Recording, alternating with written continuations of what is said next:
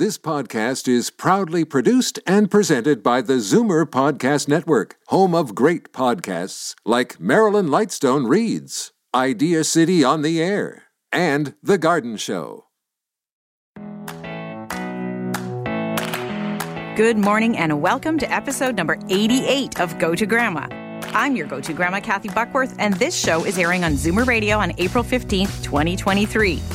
Do you feel like spring is finally here? I do. And one thing that puts a spring in my step is trying to avoid the occasional reminder that there are dogs in the neighborhood and that I live on a corner lot with a fire hydrant. No one would ever describe me as a dog lover, and no one described author Rona Maynard as one either, until she got a dog. Rona is back on the show with me today to tell me about her new book, Starter Dog: My Path to Joy, Belonging and Loving This World.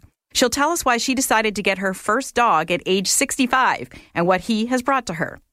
You won't be barking up the wrong tree if you listen to my interview today with Lisa Sefton from Travel Ontario.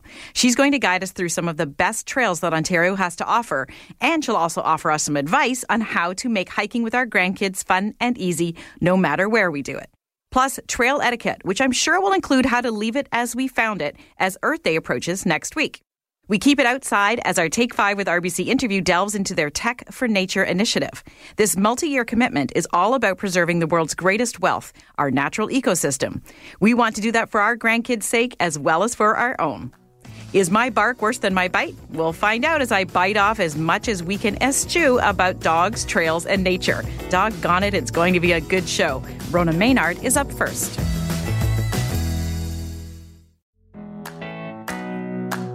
Rona Maynard found happiness at 65, a story she tells in her new memoir, Starter Dog: My Path to Joy, Belonging and Loving This World. Rona capped a stellar career in magazines with a decade at the helm of Chatelaine magazine. And after that, she had to learn to unwind and found that her best teacher was a rescue mutt who had received his basic training in a prison. She has been married more than 50 years and is a firm believer that road trips go better with a dog in the backseat. Good morning, Rona Maynard. Being in studio, it's so nice to see you. It's wonderful to see you. It's been a long time for us. We've been in the biz for a while, and it's been a while since we met up in person. So I'm so excited to have you in to talk about your new book. I'm excited to be here. So your new book, Starter Dog, which I read, of course, this week. I loved it. I admit in the intro to the show, I am not a dog person, so I still don't have my first dog. But you got yours at the age of 65. But was it your idea, Rona, to get the dog? Absolutely not.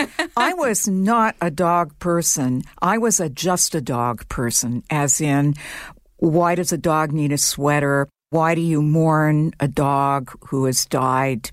But my husband very much wanted a dog. He had never had a dog of his own, and he talked me into it. And you admit that in the book right off the bat. You know, your husband has, you know, these ideas, which you often go, well, no, but this was a good one. Truth is, if it wasn't for my husband, I'd never try anything new. Good for him. And when you get the dog, you've had him out for how long, the dog? 8 years. Wow. So and quite a while. I can hardly remember not having him. So what was that moment where you said, you know what, I'm going to go for it. I'm going to adopt this dog at age 65. What inspired you to do that? Love, pure and simple. Not for the dog. I didn't think that I could love a dog, but I did love my husband. Yeah, good. And he believed so deeply in this project that I let my love and his belief just carry me forward. I really needed to shake up my life. I was in a funk. It had been a while since I had left my big important job at Chatelaine. I was looking for something to replace it. I thought it was going to be some huge, complicated professional project. Lo and behold, it was hanging out with a dog who just moseyed along and loved life. And your dog's name is? Casey. So Casey comes into your life, and you had a long list of must-haves for this first dog. So how close, you have this image in your head of what Rona, the dog owner, is going to be like. How close did that come in real life? Not very close. Casey is a lot bigger. The rescue people handed us a line. I wanted a shaggy dog with button eyes who looked like a character in my favorite childhood book. I wanted a dog who was great with children. And although they told us he was great with kids, he's not. Because you have a grandson, I believe, right? We did. Mm-hmm. Well, we do. You do, but yeah. Our grandson was then a young kid, mm-hmm. and we thought that he and our dog would be the best of friends. It did not work out that way. And if I had known that they were not going to hit it off, I would have said, no, we've got to keep looking. People have this idea in their heads. And it's not just about dogs. It's about their life partner. It's about their job. It's about where they're going to live. Oh, it's got to tick all the boxes. But sometimes ticking the boxes will blind you to what's really right for you. What's the expression, sacrificing the perfect for the good, or the good for the perfect? That's what it is. Don't let the perfect be the enemy of the good. Thank you. Yes, I knew you'd know that quote. And it's true, right? And certainly was true in your case with the dog. Yes, and the rescue organization really didn't know a lot about this dog. Mm. He had been trained in a prison. That much is true. They told us that he was a lab pug mix. They were blowing hot air.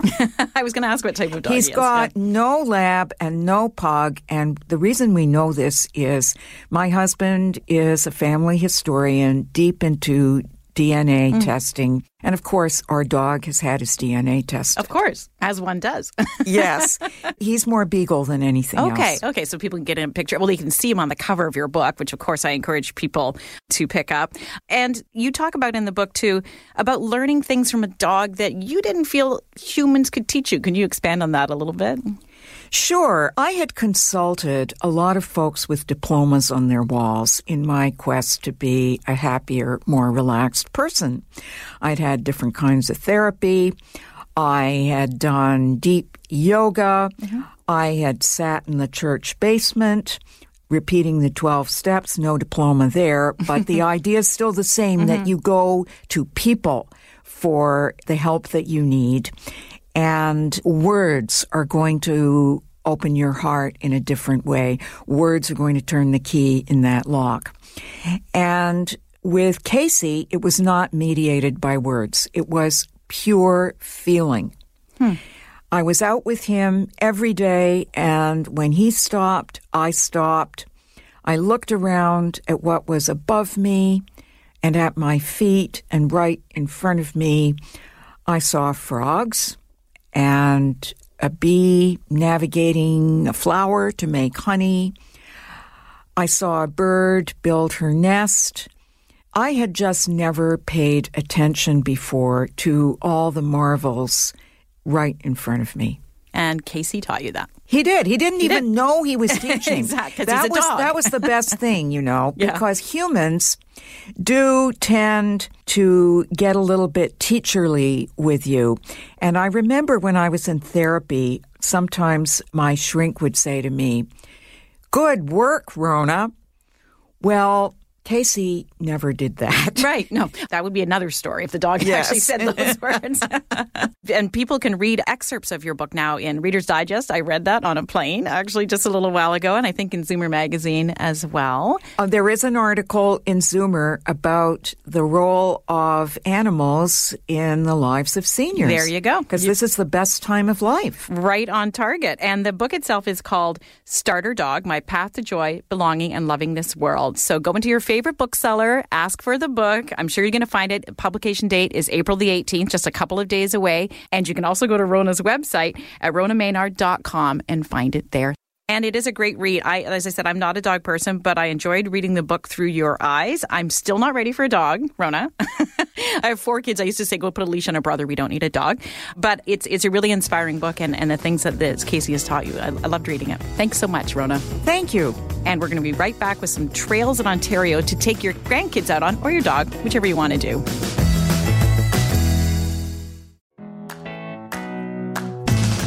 Lisa Sefton is a broadcast media specialist with Destination Ontario. Her job is to showcase tourism attractions and experiences across the province. Good morning, Lisa. Thanks so much for coming back on Go to Grandma. Thanks for having me on the show, Kathy. I'm so excited to have you on to talk about some great hikes and trails and family-friendly locations in Ontario. We're big hikers and walkers, and my grandkids are very young, like 1 and 3. So what are some great family-friendly locations that you'd like to feature today? Oh, there's so many. I mean, Ontario is home to more than 80,000 kilometers of trails that range from gentle hikes, which would be good for your grandkids, to challenging adventure hikes and climbs. And there really is a trail out there for everyone, including trails that are accessible by wheelchair, which is great. If you're not familiar with hiking or the various Ontario trail systems, a great place to start is at Ontario Provincial Parks. So these trails are maintained, they're well marked with signage throughout the trail. They're also really well rated. So you can find information about the trail before you even set foot on it. So the info can be found online at the Ontario Parks website, or there's usually a sign with the trail map at the start of every trail that lists information like the degree of difficulty as well as the length of the trail. Trails range from 1 kilometer or less to more than 20 kilometers. Oh, wow. So when you're with grandkids, it's really good to know in advance before you set foot how far you're going to be going. But there are literally thousands of kilometers of trails at Ontario Parks alone. So I'll quickly just mention a couple of great kid-friendly ones. There's the Stubbs Falls Loop that is just one of the trails at Arrowhead Provincial Park. It's just north of Huntsville. It's a great trail for families because it's nice and short. It's just over 2 kilometers long, which should take about 45 minutes, and it passes a beautiful waterfall. There's also the Beaver Pond Trail, which is just one of 7 trails at Awenda Provincial Park near Penetanguishene. This is 1 kilometer long. It's a barrier-free loop around a boardwalk with beautiful views of Nipissing Bluff and an excellent opportunity for viewing wildlife, which the kids would love. And most provincial parks are open in May, if they're not already open, and some require a daily vehicle permit to access the park and the trails, and depending on the park, this can range from $12 to $21 and even less for seniors and people with disabilities. Now, outside of provincial parks, there are many conservation areas that offer fabulous trails. For example, the Toronto and Region Conservation Authority has hiking trails at Albion Hills Conservation Park, the Courtright Centre for Conservation, Petticoat Creek Conservation Park, and so many more. There are 36 conservation authorities across Ontario. There's even an interactive map on the Conservation Ontario website where you can find an authority near you. And there's also great trail systems at many Ontario government agencies. For example, the Royal Botanical Gardens has more than 27 kilometers of nature trails in Burlington and Hamilton. They have the Coots Paradise Trails, as well as the Hendry Valley Trail System and the Escarpment Property Trails, some of which are classified as wilderness trails. But I'll warn you that some of these trails here do have some hills, so they might be for some of the older grandchildren. And Niagara Parks actually has some spectacular trails at the Niagara Glen. These are perfect for those seeking a bit more adventure. Deep in the Niagara Gorge, there's stairways that lead up to 4 kilometers of hiking paths that are considered to be moderate degree of difficulty, but they wind through the Carolinian forest and overlook the rapids in the Niagara River, so it is truly an adventure if you want to head that way. And finally, not a lot of people are aware of the great waterfront trail at Ontario Place in Toronto. The Trillium Park and William G. Davis Trail is over 7 acres of public green space right on Toronto's waterfront. The trail is just over 1 kilometer long, and it's surrounded by trees and plants and rock formations, so it's a great place to take the grandkids for a hike and a picnic. I could go on with these trails all day. There really are so many opportunities for great hikes with families across Ontario, and we have a list of hiking trails on our website at destinationontario.com. I learned a few new ones as you're speaking there. I think I've been on a lot of them, but that was great. So if you're not familiar with a lot of the trails, what should people know before they head out, like planning ahead, that sort of thing? What should they find out first? Of course. Definitely know before you go. Know the abilities and limitations of everybody in your group before heading out on a trail. You can research the trail ahead of time, like know how long it is, know how hard it will be, what the terrain will be like. Some websites will even list the trail conditions that day. For example, some hiking trails may be closed in the early spring if there's still icy patches. All of this is good to know before heading out. Also know what the weather forecast will be in the area, because that'll help you determine, A, whether you're going to go or not, and if you want to go in the rain, what to wear. It's also great to tell someone where you're going and then when you expect to be back, just for safety.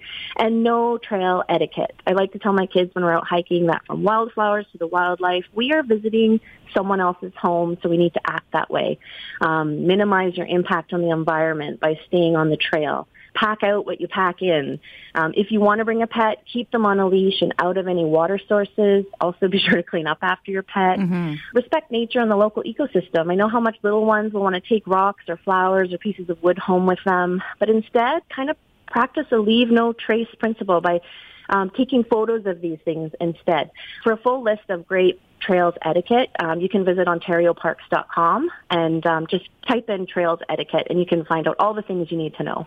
Wow. No, that's great advice. I love leaving it how you found it, right? Exactly right. That's right. So any tips you could share with us quickly on hiking with children, you know, what to bring or wear, that sort of thing? Yes. Needless to say, hiking with children can be an adventure, yep. but a fun one. So here's some tips to make sure everybody can enjoy their experience. Keep it easy and fun for the little ones. As they say, it's about the journey, not the destination. So pick a trail with some neat features to see, like a stream or a waterfall or something that will keep them occupied. Plan extra time. Kids love to explore. So give yourself that time to slow down and look around and really take everything in, from the sights to the smells. Be prepared for anything. Mm-hmm. Carry a light backpack with water, wet wipes, of course, snaps, but binoculars or magnifying glasses, if you have them. There's such a neat tool to bring with you and to help you explore with the grandkids. Even a safety whistle would be great to give each child, but yeah, that's a great idea. You have to teach them what they're for and when to use them. Otherwise, you might not ever let them have a whistle again. But true. There are so many resources that you can tap into to make the most of your time on Ontario trails. Definitely visit the Ontario Parks website, like I've mentioned. There's also Ontario Parks Information Centres. There's Ontario Trails Council. There's also the All Trails website and app. And, of course, Destination Ontario can be a great resource for planning your next hike. We have Ontario Travel Centres located all across the province with knowledgeable travel counsellors. You can talk to them in person or by phone by calling 1-800-ONTARIO. You can even set up a virtual Zoom travel counselling appointment with one of these travel counsellors, and it's absolutely free. And, of course, you can always visit our website at destinationontario.com. That is amazing information. I did not know about that. The Zoom and the app you can actually find the trails on as well. And you're right, besides destinationontario.com, you post some lovely photos of everywhere you're going on social media. And we can find that on Twitter, Instagram, and Facebook, all under Ontario Travel. Thank you so much for this, Lisa. Now I'm inspired to go outside today. Great. Me too. Thanks again. Thank you.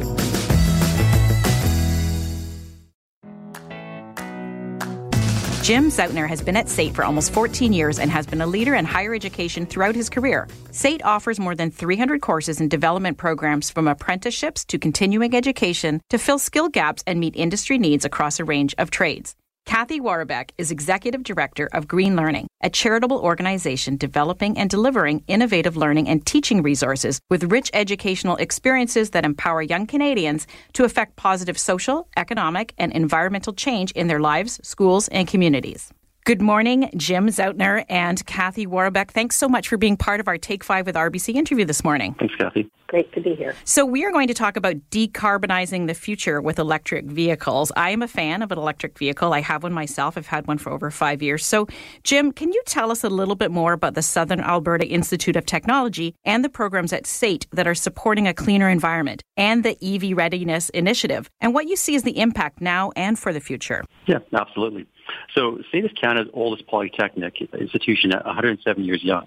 SAIT was founded in 1916 with the mission to retrain retreating soldiers from World War I. The two founding programs were motor mechanics and metalworking. So you could say upskilling talent for the transportation industry is at our core.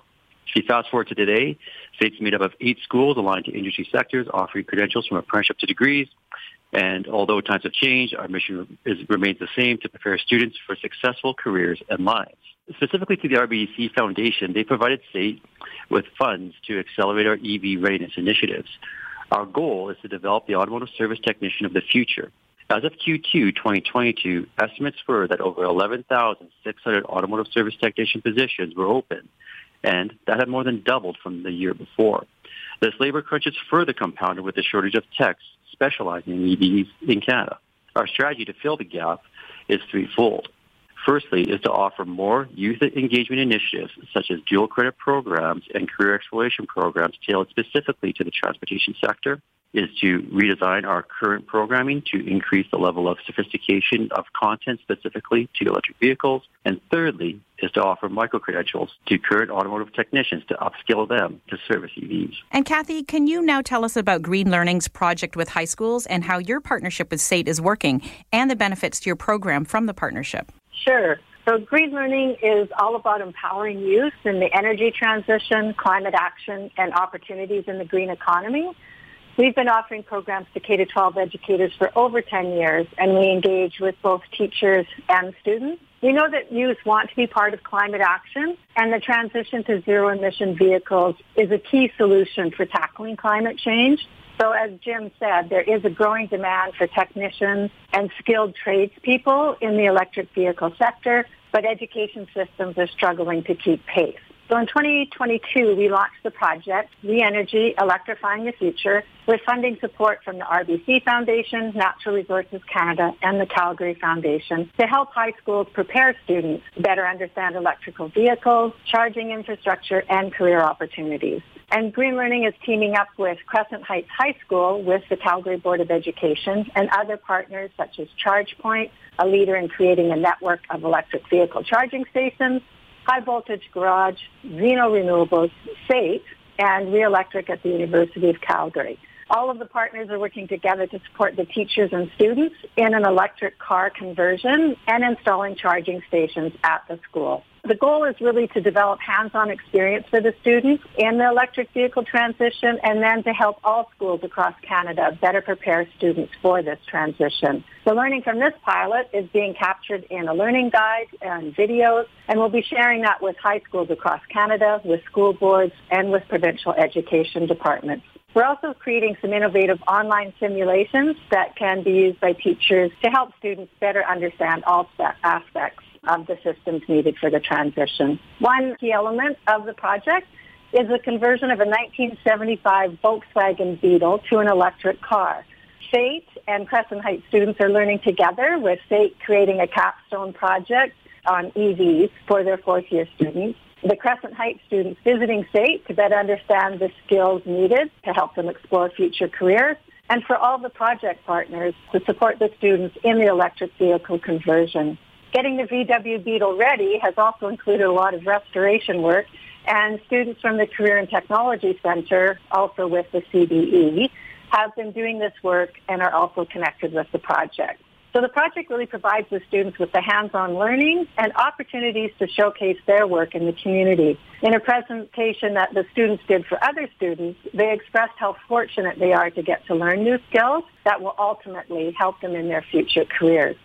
The students are really proud of their work, both in completing the conversion and in knowing they are leading the way for other high school students. So a key benefit to the high school students comes through the mentorship from the SAIT EV Tech students, and by extension, creating a new awareness and pipeline for students to the SAIT program. So the connections between high schools and programs like SAIT are key, and this project allows us to guide the development of the programs to bridge the gap for the workforce needed in the transition in both high schools and post-secondary. And thanks to the RBC Foundation, we're able to provide these opportunities for youth.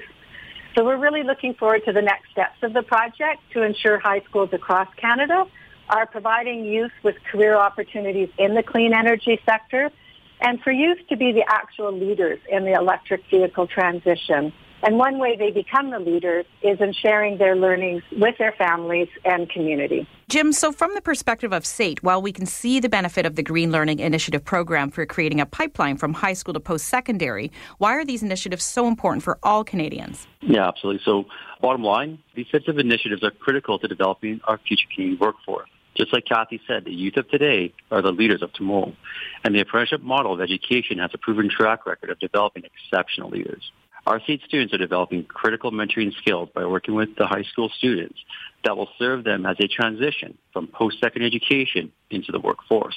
Now, while EVs are only 5% of the new vehicle registrations are currently in Canada, we're projecting this will climb significantly. Hence, why we are investing in updating our curriculum with EV content while layering in the mentorship. It's this combination of hard and soft skills that will define the automotive service technician of the future. As we focus on the technician of the future, we're still emerging from the complications from the previous 2 years. Stats Canada has reported that apprenticeship noticeably had declined throughout the pandemic. That's true. However, we are currently seeing a recovery. State's automotive programming has recovered from the decline during the pandemic, where we now have about 950 students in our apprenticeship programs specific to the automotive service technician or into our automotive service technology diploma. As we move into 2023-24 academic year, we're actually forecasting this number to exceed 1,000.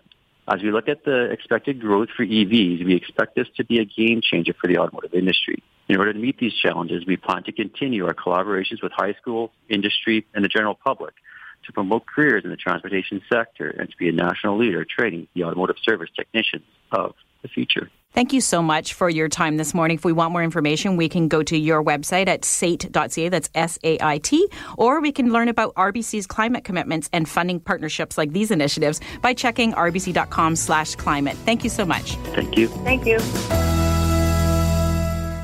Outside of a dog, a book is man's best friend.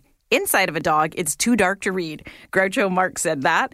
I hope you get into Rona's book about her dog and get outside where it's light to take in some great spring weather and trails. Thanks to Rona and Lisa for joining me today. And thanks to RBC for helping to make sure we have somewhere to walk with our dogs and our grandkids for years to come. Next week on Go To Grandma, we're going to get older and bolder with podcaster Debbie McCullough, a retired pharmacist and grandma who decided to launch a podcast to celebrate life as we age. Such an inspiring story and one you won't want to miss. One thing we'd like to miss out on is menopause. Am I right, ladies? Jackie Court was tired of being tired from her perimenopause and menopause symptoms, so she decided to launch comfort kits for women going through the same thing. What's in the kit? You'll have to tune in to find out. Don't worry, the week will go by in a hot flash. Plus, our Take 5 with RBC interview looks at assigning power of attorney to your spouse. All you need to know. Thanks for coming by today and joining us for fun and facts. I'm your go-to grandma, Kathy Buckworth, and you've been listening to this show on Zoomer Radio or via podcast, and I thank you for that. Either way, I hope you join us again for a brand new episode every single week. Enjoy your grand journey. Share your thoughts on this show with us. You can find Kathy on Twitter at Kathy Buckworth or email her, Kathy at KathyBuckworth.com. This podcast is proudly produced and presented by the Zoomer Podcast Network, home of great podcasts like Marilyn Lightstone Reads, Idea City on the Air, and The Garden Show.